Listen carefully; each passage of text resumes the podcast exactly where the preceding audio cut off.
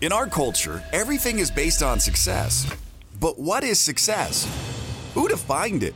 Who decided that success was the goal instead of fulfillment? What happens if we shake up that definition? What if we make our own definition of success? My name is Tony Grebmeyer, and on this podcast, I'm going to dig deep into the real stories behind success.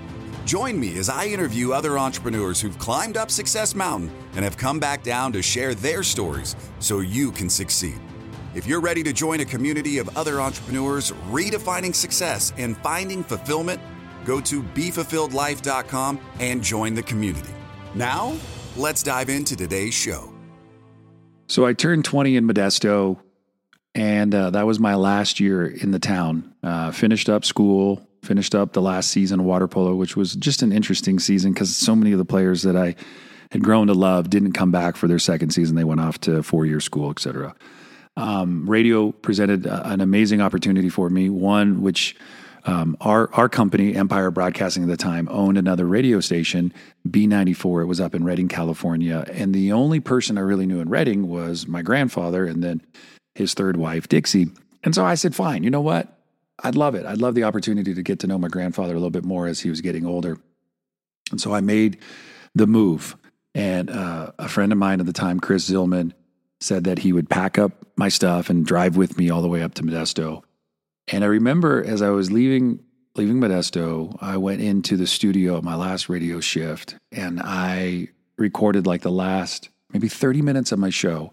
So at 11:30 I left and we didn't have some fancy deal. I had reel to reels and I recorded my last 30 minutes of the show and I got to listen to myself on the radio as I was leaving town heading to uh, Redding. Pulled into Redding, unloaded my stuff, and the first person that I met was Tom Bell. He was working uh, the 7 to Midnight show at B94 and welcomed me with open arms and didn't care that I was the new guy in town. He didn't care that maybe I could take his job. All he did was showed me love and respect. And that is something that I've never forgotten. Something that really has stuck with me no matter where you go. Like, help the new guy, help the new guy to have the best experience possible. So, what if he's better than you? So, what if he takes your job? Do everything you can to help the next person because I believe in karma. Um, Tom I think left the station a few few months before I did. I leaving because I got into kind of a, a, dilemma. The program director was doing something I didn't think was right. I said something to my old boss. My old boss called the program director. Next thing I know, I had to make a decision, so I quit. Um, I went to a local radio station for a few months, but I'll remember this until the day I die. Um, the program director made this comment to me at the new radio station. He said, "Hey, you know the job doesn't pay much, but it pays eight dollars an hour." You can make $8 an hour flipping burgers or $8 an hour flipping records. Your call. Well, there weren't records, there were CDs, but I, I took the job making eight bucks an hour and I just busted my butt. I did anything and everything I possibly could. I, I knew then and there that I was ready to leave Redding, that, that that wasn't where I was going to end up. That was the stepping stone for me to begin my journey. Um, I ended up sticking around the town for about another year. Um, and in that process, I became hungry to go to San Jose. I was ready for the the next level. I wanted the promotion. I wanted to get out of kind of no man land radio and go try the big time.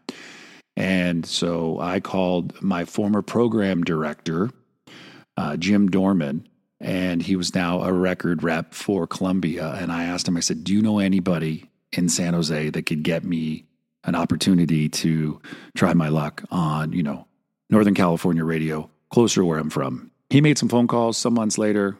Uh, I'm going to talk more about that after I turn 21.